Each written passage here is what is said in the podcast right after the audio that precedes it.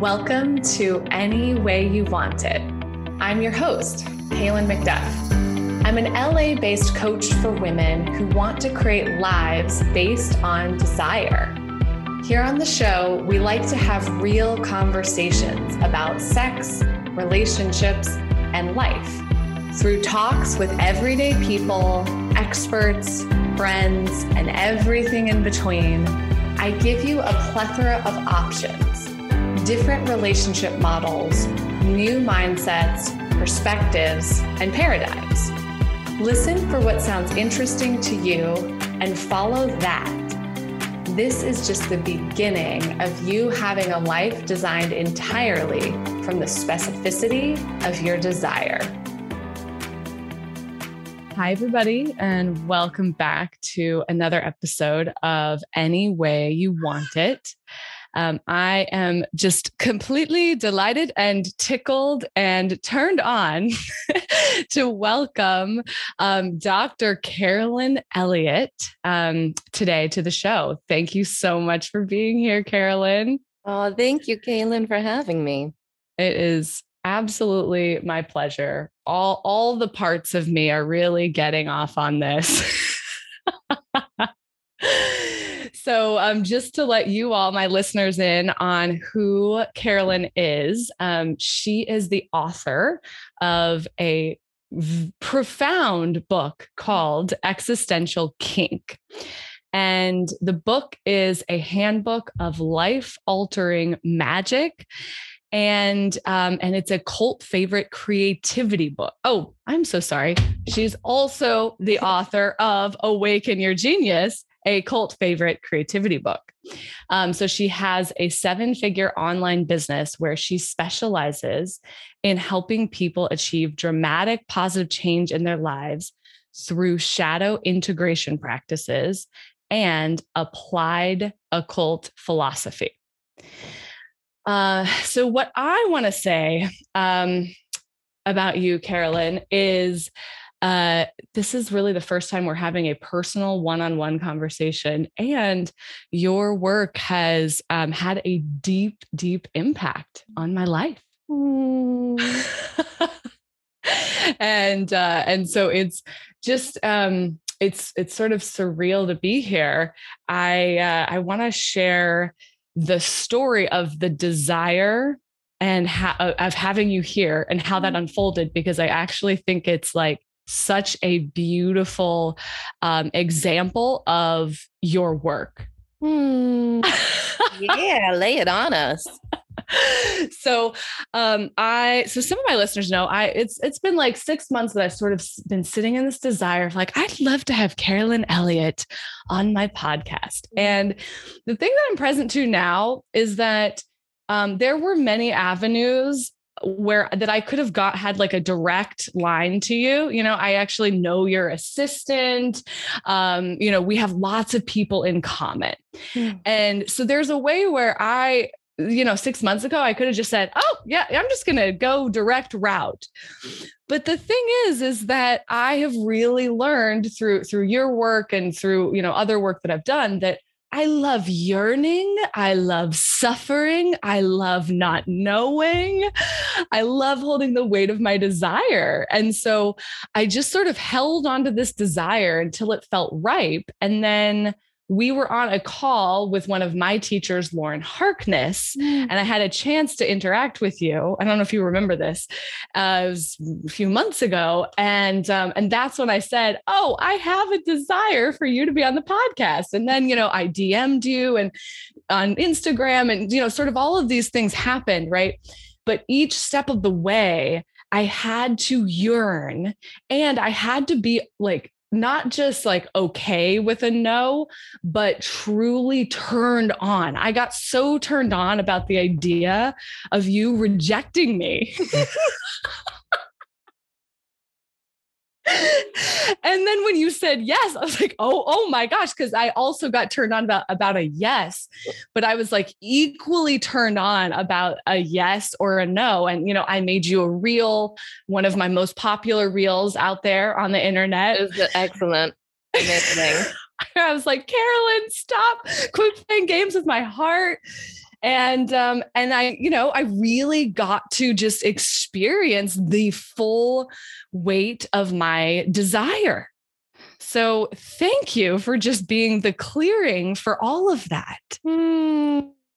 Thank you, Kaylin. Thank you for having the the courage to just jump into it like that kind of vulnerable open desire of like turned on by yes turned on by no putting myself out here with a reel like that is so hot that that's how i know that you're the kind of person that i want to talk to it's it's true that these days when i sense that people are asking me for something and they'll be devastated if i say no i'm like mm, I don't yeah. think you can handle this, baby. So, right. Yeah. Mm-hmm. yeah, uh, totally. It's, I learned so much through that, um, just through that whole process. And I'm just so glad that I didn't just like take a direct route, you know? It's so much juicier. And I was like, you know 30 minutes ago i was sort of meditating and feeling into the energy of this and like my body started shaking Mm. And I felt, I just felt the whole energy, right, of my desire. So, yeah. And now here you. we are. And now here we are. so oh my gosh so many things um, that that i want to get into today uh, but first and foremost let's just set some groundwork uh, for my listeners who haven't heard of existential kink mm-hmm. would love to just hear it straight from you Sure. So, existential kink is a meditative practice, and it's also sort of a life attitude and philosophy, which carries with it the idea that kind of um, it's like the universe is a lover who's always making love to us in various ways. Reality itself is always, um, you know, presenting us with situations, experiences, relationships. And we can either really, really, really get off on and have pleasure in this perpetual lovemaking that's happening, or we can be like, no, no, uh, uh-uh, not good enough. No and sort of turn ourselves off and experience it as violation. Um, and you know, those are sort of like the only two choices because the universe is a DOM with no safe words. You know, you can say banana, banana all day long and nothing's gonna, it all just keeps coming. Um, and so existential kink is really about, um, as a meditative practice, we tune in to situations that we ostensibly don't like in our lives and we allow the sensations associated with them to arise. And we practice experimenting with seeing if we can allow ourselves to make conscious some previously unconscious pleasure that we might be taking in the situation. Uh, with sort of the idea that we humans universally have this thing where we unconsciously experience pleasure in and get attracted to and recreate again and again situations that give us uh, rather unpleasant things like rejection, um, scarcity, humiliation, um, frustration, all of these things that our conscious mind, our conscious ego is like, no, I hate that. That's terrible. There's something in us, call it our shadow, our unconscious, that is like, oh my God, oh yes, yes, more, more. and it's like, as long as we keep that part of ourselves unconscious, as long as we deny it, disown it, repress it, it keeps operating at full strength and it keeps got taking us over and guiding our lives um, because what is unconscious um, has great power has great creative power um, when we make that pleasure fully conscious there's something amazing that happens which is a marriage between our conscious minds and our unconscious minds so um, it's known as the alchemical marriage it's known as um, knowledge and conversation of the holy guardian angel. It's known as the great work, making the unconscious conscious, joining the projective and receptive parts of ourselves. When we do this, um, when we manage to get off on a previously unconscious pleasure and make it conscious, this union happens. And there's this amazing thing that occurs where the unconscious actually gets fertilized with the preferences of our conscious mind. And then what starts happening is, you know, weeks or months later, we start experiencing synchronous happenings that match our conscious desires, you know? So, Whoa. Wait, you just said something so powerful. The when um the let's say, have you say it again. When the unconscious gets fertilized with our conscious desires. Mm-hmm. Oh my gosh. Sorry, continue, but I just like have to highlight yeah. that. Yeah, that's what happens in the alchemical marriage. So this um this union um happens when we get off an existential kink, when we basically what it is it's, it's like i like to describe it as in chivalrous terms. Like we can imagine that our ego our conscious mind is like a knight and the knight has these ideals. The knight's like i want tons of health and happiness and love and money and i want to be respected and i want to save the world right? And that's what the knight is saying. Um but the the lady um is the unconscious and the lady is the fertile part of us and the lady is doing whatever she's doing. She's creating our world as it presently exists. Mm-hmm. And our world as it presently exists does not match the ideals of the ego of the knight right? Where you can constantly look at things and be like oh that's terrible. Ooh that is horrible. No i don't like that. But it's like what needs to happen in order for the marriage to happen is the knight needs to humble himself to the lady and everything she's already birthing and everything she's already creating and say to her, Oh my gosh, you are beautiful. You are perfect. I adore you. I honor you exactly as you are. Thank you, thank you, thank you. You are so, oh my gosh. And just enjoy her and celebrate her so, so much and all her creations. Mm. And when that happens, when that deep, deep humbling happens, um, there's a union and the lady becomes receptive to the knight and the lady becomes fertilized by the knight and pretty soon what starts happening is there's um, we start noticing in our lives there's all of these events that actually match our conscious preferences and our conscious desires that previously um, seemed so far out of reach and seemed impossible almost or like constantly frustrated. It's like when we surrender to when we praise when we adore that frustration that scarcity that um, rejection and we just love the ever living fuck out of it. That's when the transmutation happens and that's when the miracle happens and that's when um, the creative part of us becomes receptive to these conscious preferences. Yeah, the fertilization. Oh mm-hmm. my gosh. Yeah, I've never I've never um, heard you use that specific word and you probably have. I just haven't heard it and it's just so clicking for me right now. yeah, yeah, it's like our unconscious is like a womb and she's constantly giving birth and um the things that usually so um often when we have not done any of this work, um, our unconscious is constantly giving birth to things that um, arise from seeds planted through childhood trauma, through societal conditioning, through, um, you know, uh, basically just repetitions of difficult things in the past that have made a big impact on us. We just will keep repeating mm-hmm. those. And some people are super lucky. Some people don't have a lot of that stuff and they're unconscious. And so they can just have an easy time creating beautiful lives. Other people are really messed up, like me. Do you actually think that's true? That um, some people don't just don't have the depth of that? I think I think there's I think there's big big variations. Um and I don't know why, maybe karma, who knows? It's a big cosmic mystery, but it's like I do think some people come into this world and they don't have in this particular lifetime as big of um uh an attraction. How do I say? Yeah, they, they just have less less stuff to work through. They're sort of like more clear and easy.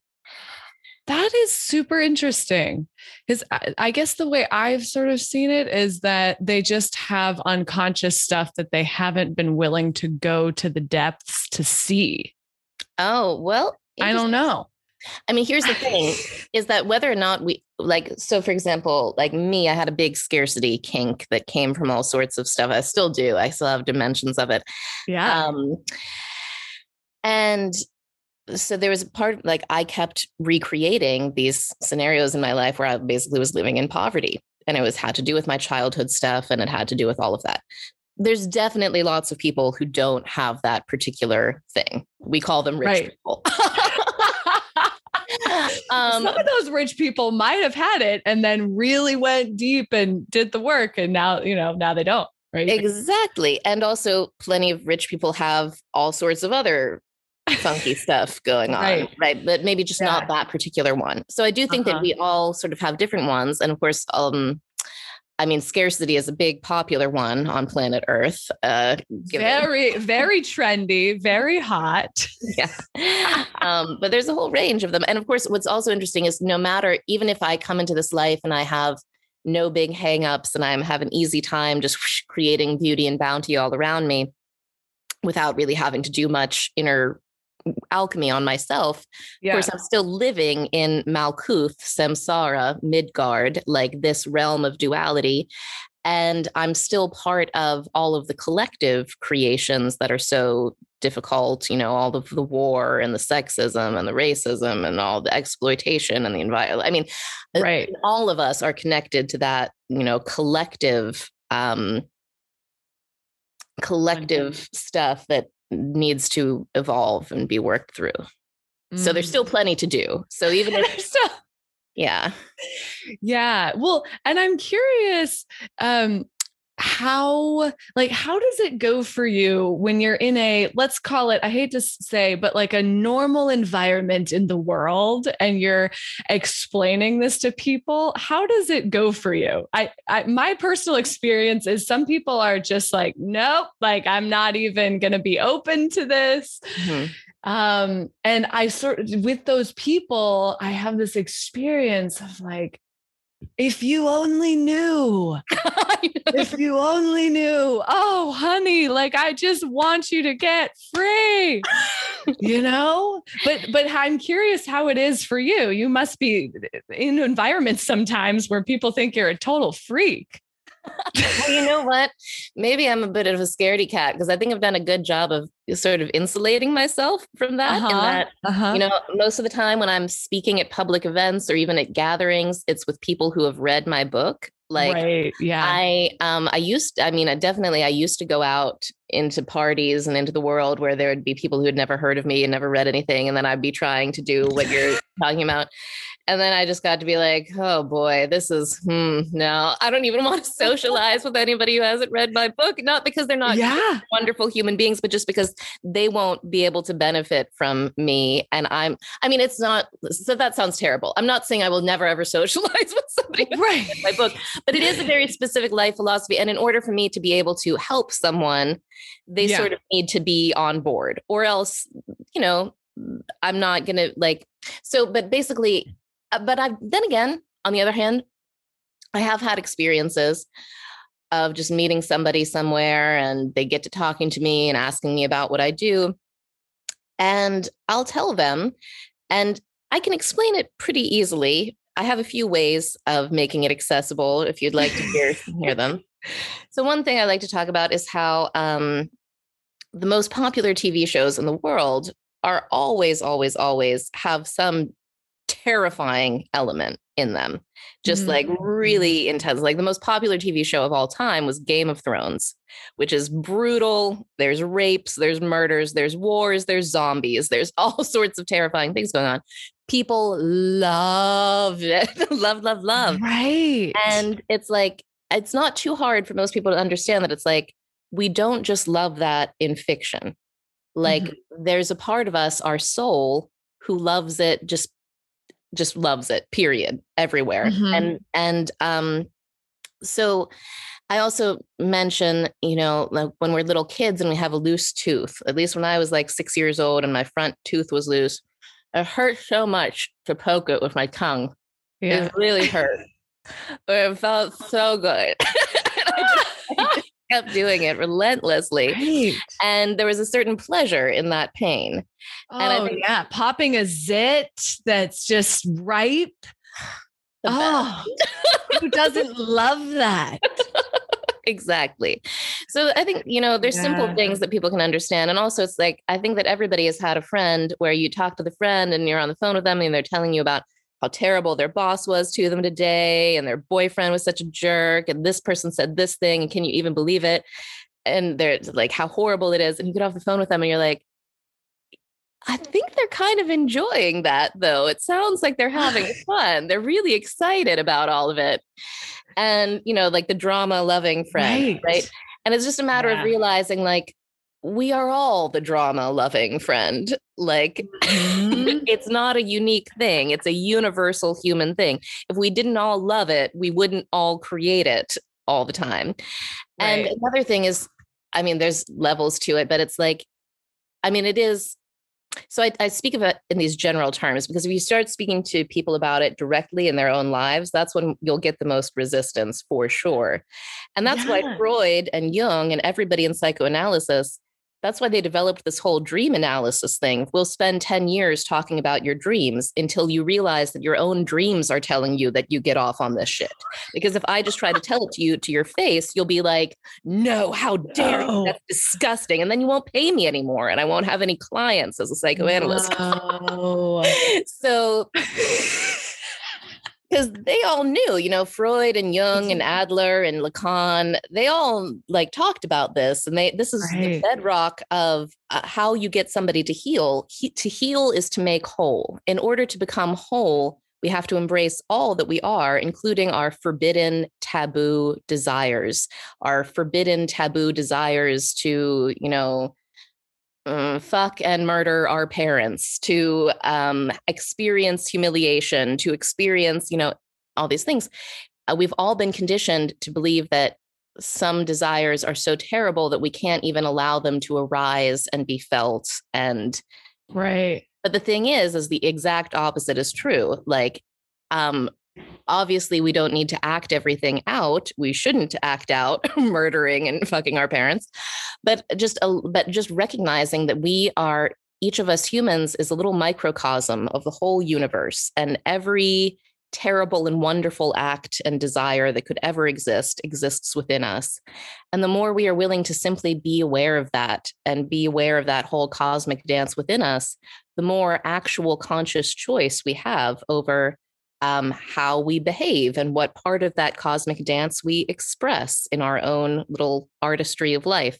But when we are not willing to feel it, not willing to enjoy this whole vast tapestry that exists within us, then um, we reject these part of ourselves. Uh, we we kind of cut them off from our conscious wholeness, and then we become sick in some way. Our lives reflect some disharmony. Our, um, you know, we might feel depressed or anxious. All of these things come from rejecting dimensions of the total tapestry of reality of which we are all reflections.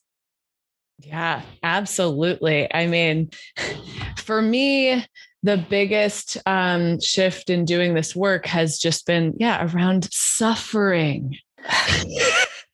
I spent years sort of in the, you know, doing light work as a coach, like, oh, I really got to stop suffering. Okay, let me see if I can sort of shift my view on this. Let me just, and it was just, wow, there was no moving past that. And then once I just started getting off on my suffering, oh my gosh, the drama of it it's unbelievable.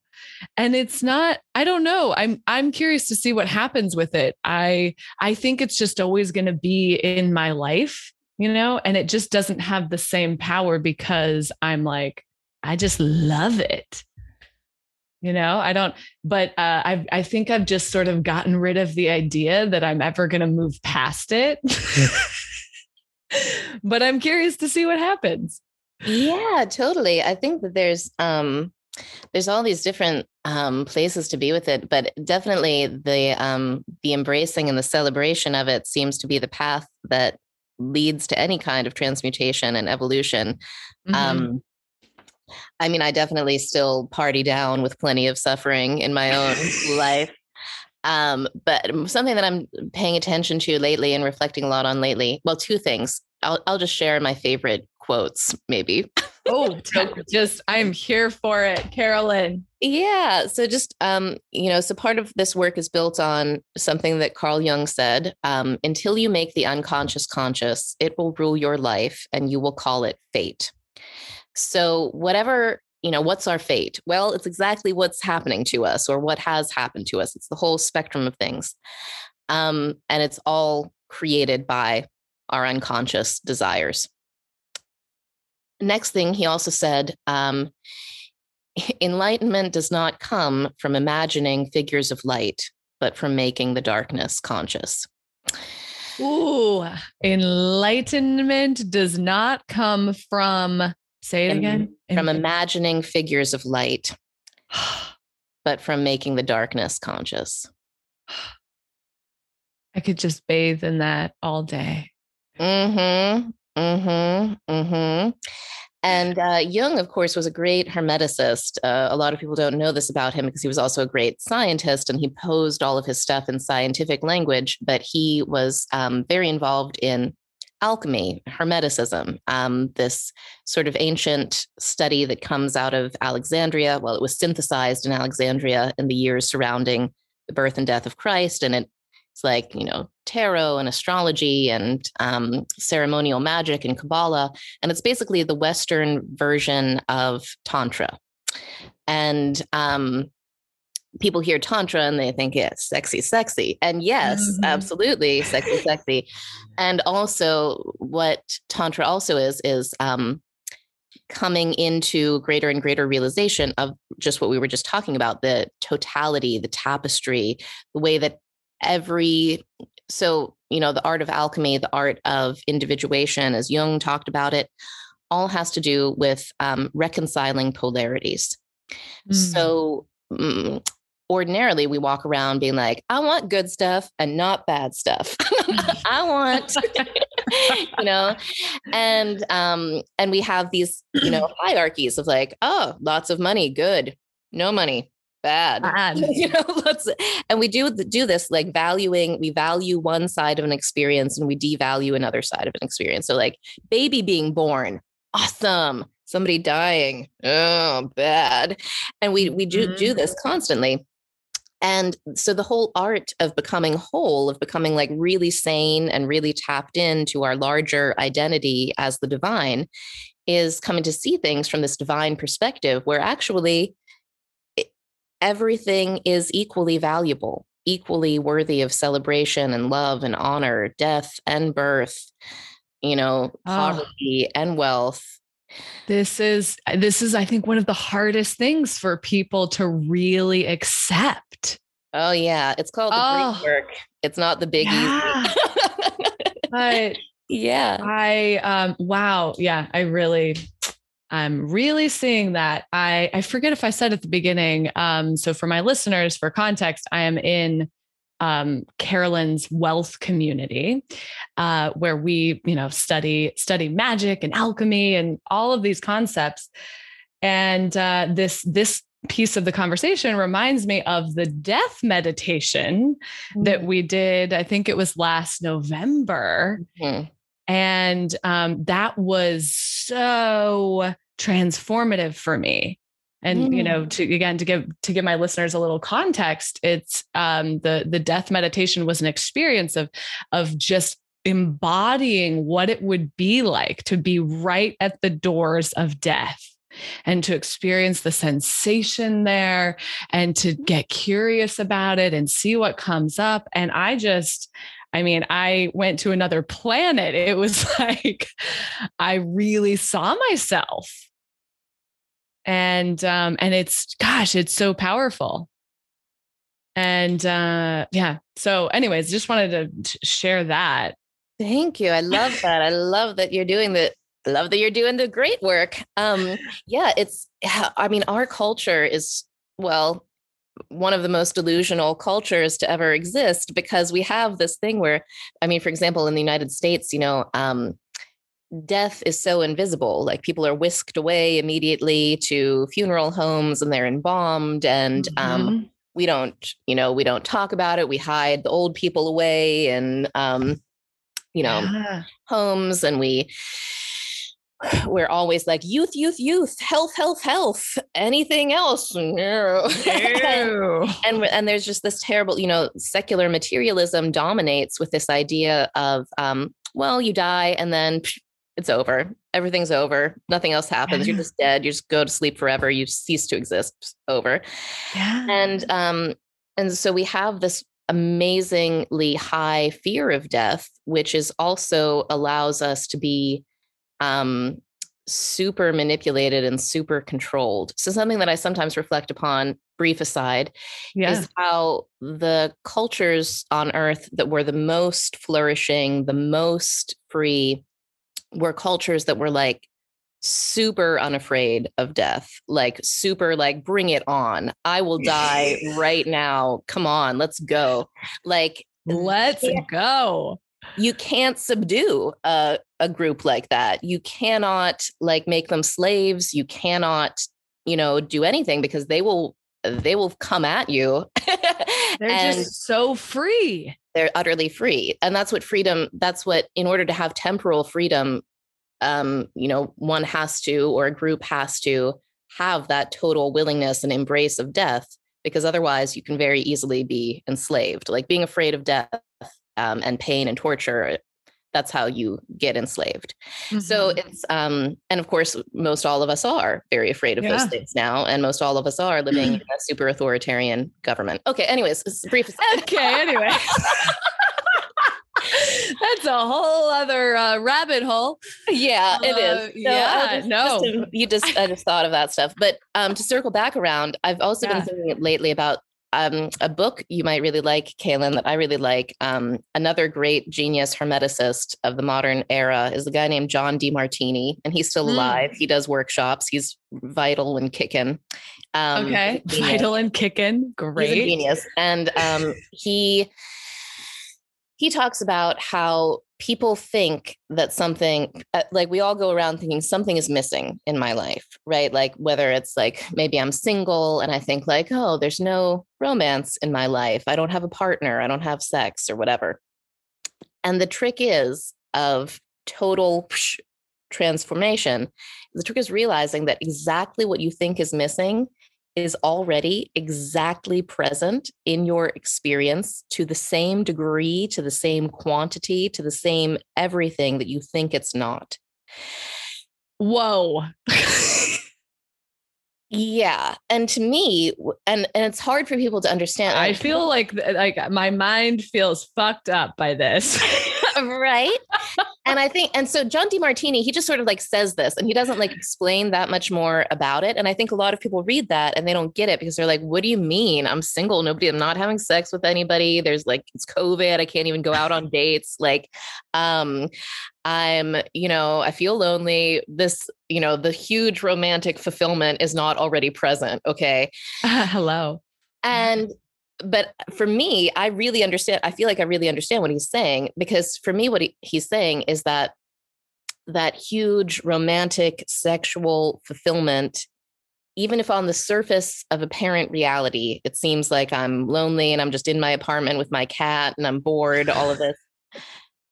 like, actually, what's happening is my unconscious is having such a deep, full like that that apparent reality could only be my apparent reality with my unconscious having an utter total sexual romantic emotional fulfillment with exactly that reality whoa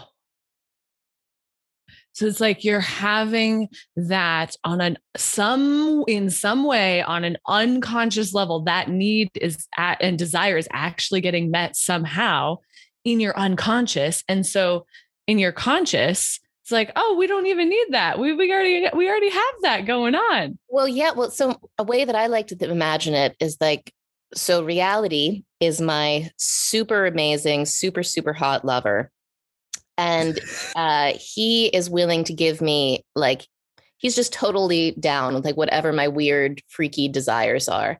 And my weird freaky desires since like i'm also all of reality and this like omnipotent being anyways long story yeah. um is like sometimes i'm like oh my god baby you know what would be so hot? If i was just stuck in an apartment like during a global pandemic and just like so bored and hanging out with my cat and feeling really, really sorry for myself. Oh, oh. oh my God. if only yeah. I could be in this. if only. Just nailed in this bondage scenario of like total, oh God. And he's like, oh my, that's so hot. You got it and just like whoosh, there then there i am. I seem to be this finite mortal being in this dull situation that is my exquisite exquisite bondage. And uh, what's really funny is i've noticed when i am willing to recognize that and i'm willing to accept the gift of my exquisite lover reality and like stop pretending that it's not being given to me as this like weird amazing super hot freaky sex thing um, then I let myself feel that emotional and sexual fulfillment. And of course, when you are feeling a giant degree of emotional and sexual fulfillment, that, you know, people like, people can feel that from miles away. They'll come knocking on mm. your door. like suddenly your upstairs neighbor wants to hang out with you all the time because you can just like feel the like whoosh, whoosh, like you're like warping space and time with your level of um, turn on and it's magnetic and suddenly your whole experience of existence starts to change because you have dropped into the place where you are already magnificently fucked by the universe. Uh yes. And that turn on comes from just total approval which I think is where most people get stopped. They're like, how could I possibly? But just try it on, people. Well, yeah, just try it on. And something that really helps me is like, all right.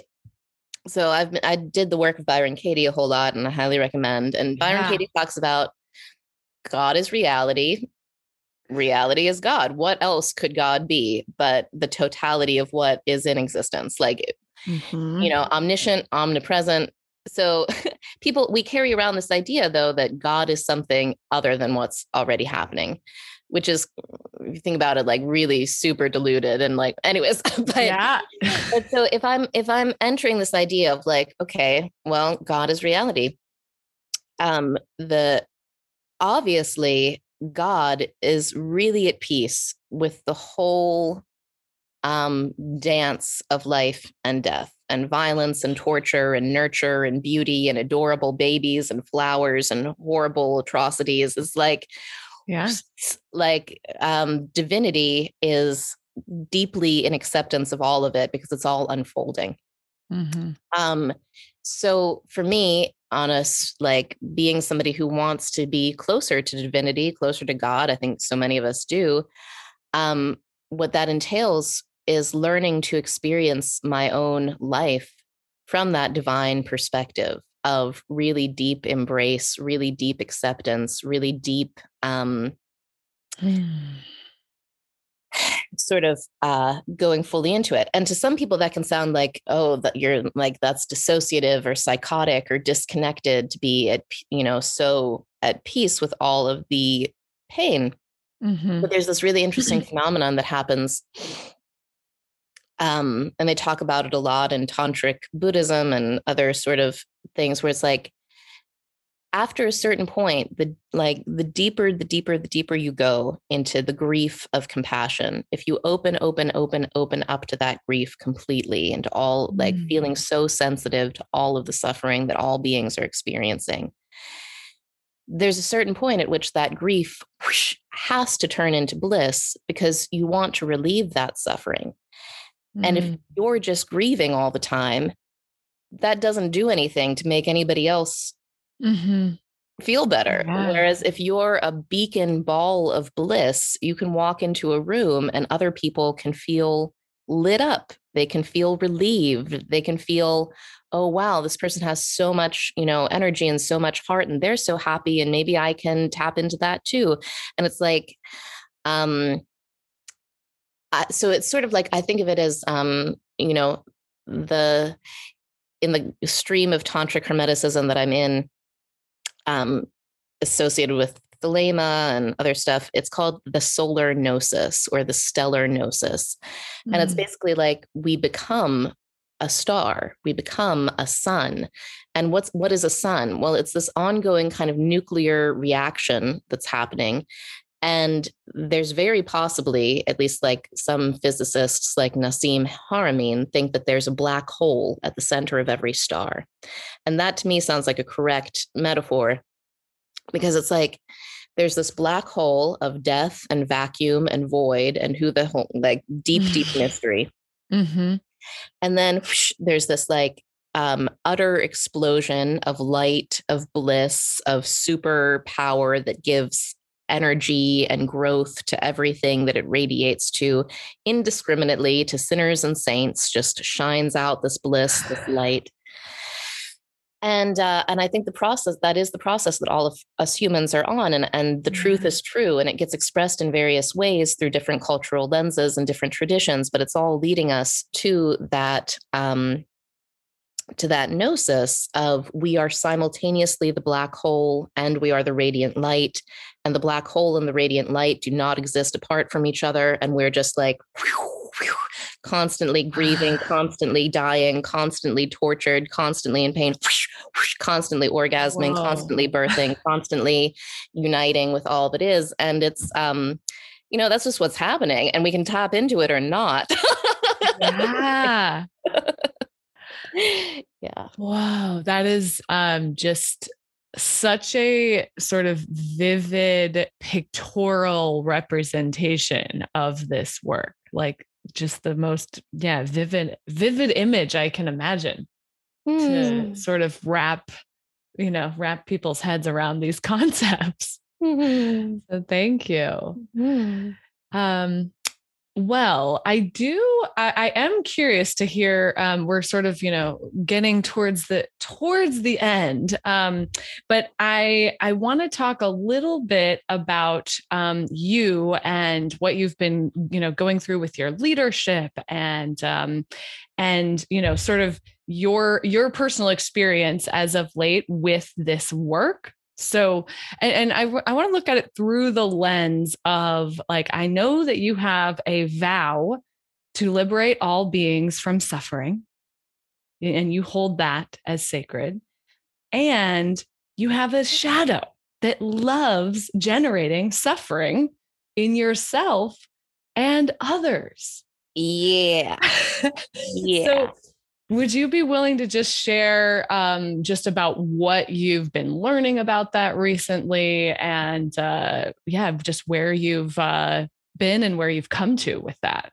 Oh, thank you. Thank you. Yeah. So um, recently I, I did some stuff, I said some stuff that uh, hurt and offended a lot of people, um, caused a big shakeup in all the different online communities that I run. And, um,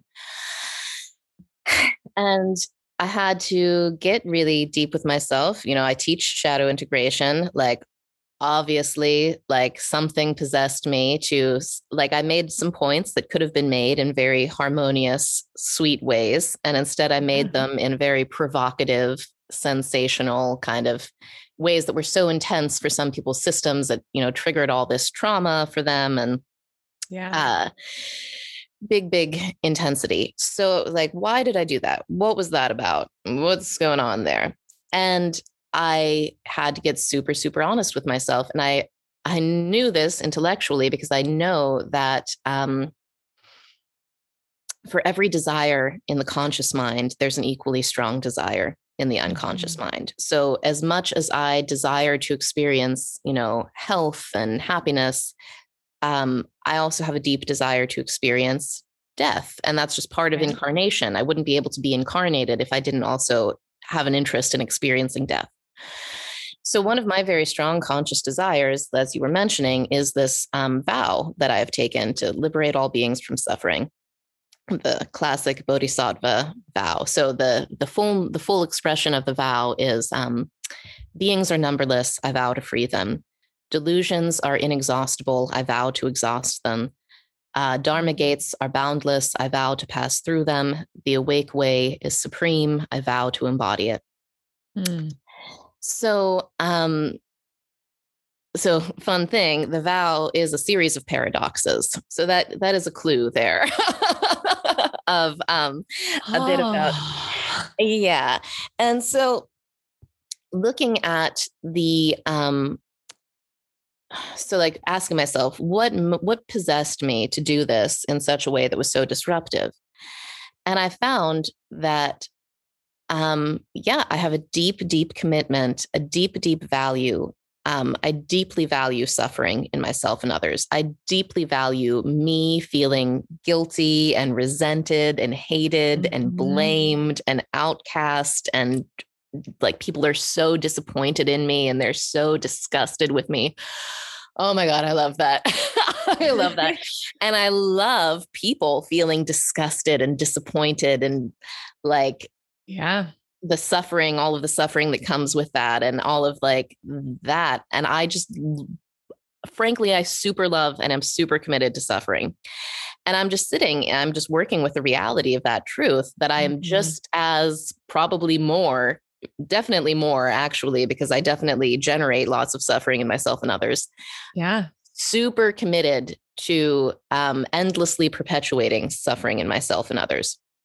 Mm-hmm. And um, being willing and so like ordinarily when i talk about existential kink i just talk about recognizing that you have this desire in you and for me to work with this one i have to recognize that this is my highest priority i have to take it to that level of saying like no this isn't just a desire that exists within me for suffering mm-hmm. this is my absolute highest priority this is more valuable to me than anything else i am so so much more interested in creating this than I am in my well being, in the well being of my family, in the mm-hmm. well being of anybody. This is what my actual investment is. And something that's really powerful for me when I sit with the truth of the depth of that being my ultimate value and my ultimate commitment um, is that it takes me into the center of that black hole, into that like really intense, like mm-hmm. non dual bliss, death, grief place. Um, and that place has a lot of radioactive atomic power. And I find mm. that there are things opening and shifting within me um, at a very rapid level. And um, I've been having, well, I mean, I've been having a, a lot of interesting magical experiences with it recently. None, none of it really all matters until I'm able to fully ground it and embody it. Yeah. But um, it's definitely a new journey for me in my embodiment and in um, in the, yeah just in that and i guess what i also realized is this desire to create suffering in myself and others is just as lovable just as precious just as worthy of honor as the mm-hmm. altruistic desire to free all beings from suffering like the altruistic yeah. desire literally cannot exist in the realm of duality without the simultaneous existence of this opposite commitment they yeah. are they're entwined. Uh, yeah. Well, th- I mean, thank you so much um, for for sharing that. I mean, the thing it uh, just gets me so present to is what a different world it would be if all leaders in the world owned oh. and acknowledged their shadows the way that you are. Hmm. you know, because I have, I have seen you going through it. Mm-hmm. And, you know, I shared this before we started recording. I've learned so much from you as a as a leader like just being willing to be messy and and say the thing and um and be inside of that and then coming to the other side and saying wow i realize like this is one of my highest commitments it's just uh it lands so deeply in my body because it's honest and true Mm. so thank you for modeling that carolyn Mm, thank you, thank you, Kaylin, for feeling it and being present with it. Yeah, it's um trippy AF, and uh, Yeah. it, um, I mean, I feel like I I kind of have no other choice. It's just sort of like the Yeah, that I signed up for with my love Yeah. of reality. this is uh this is this is this path in this life wow you really chose in this life a fun one oh amazing well um I want to just have you share um, with my listeners um, anything that you have coming up um, in your communities, um, just things that people should know about to get connected to you and uh, and your work. Yeah, absolutely. Um, so probably the best way for people to be connected with what I'm happening, with what I'm happening, what I'm doing. I'm like, oh boy, the non-duality starts to really get. um, is if you sign up for my email list, you will get lots of fun emails. You'll get the first three chapters of my book for free. Um, that's on my website. So carolyngraceelliott.com, and you'll get announcements about all the things that I'm doing. Um, also, if you follow me on Instagram at Carolyn Elliott underscore, um, I offer, I open my um, courses periodically to the email list and on Instagram. And um, of course, my main offering these days is Wealth, which I'm so happy that you are in, Kaylin, um, which is a um, an alchemical community where leaders come into their full power via the Hermetic arts. Um, I've decided to only open Wealth once a year, so the next big opening will be in March 2022.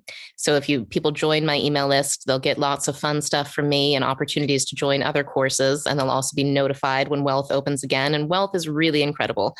Um, we do a lot of social events. We do a lot of deep, deep things in Wealth. Um, I also have an existential kink coach training program called Sovereigns, and that will be happening as kind of both a hybrid in person and online program.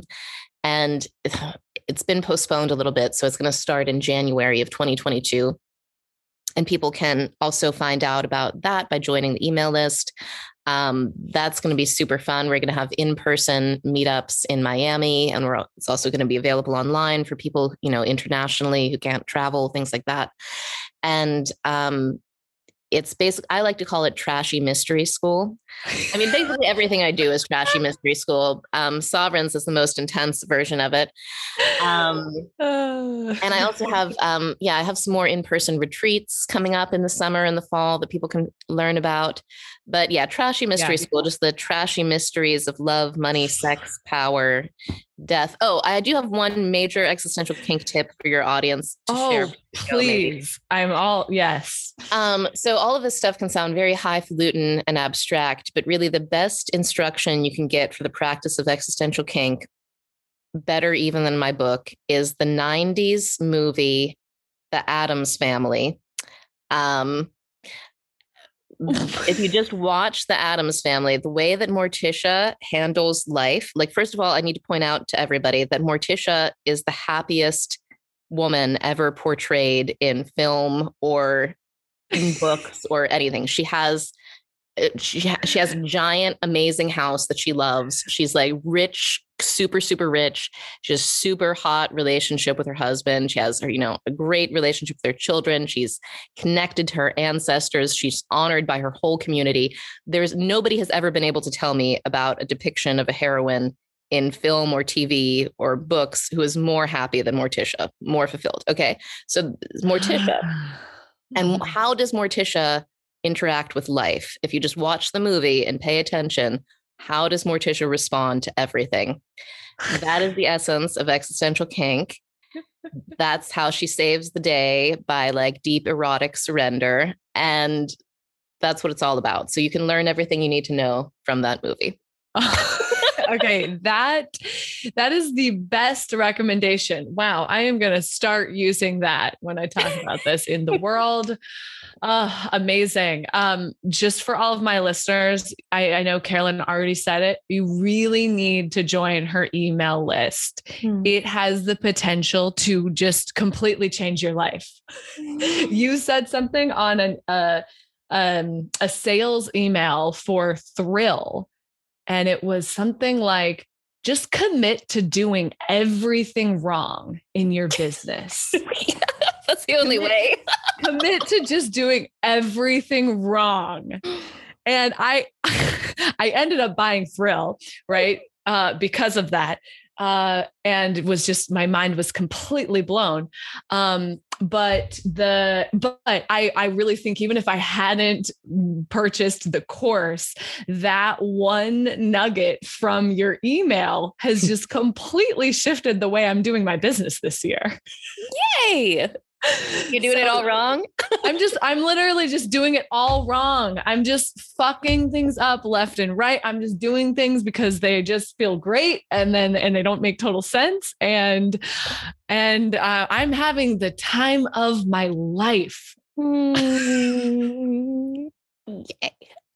So, everybody join the email list. All right. Um, any final words, Carolyn? Oh, it's great talking with you. Thank you, Kaylin. Thank you so much for being here. Bye, everybody.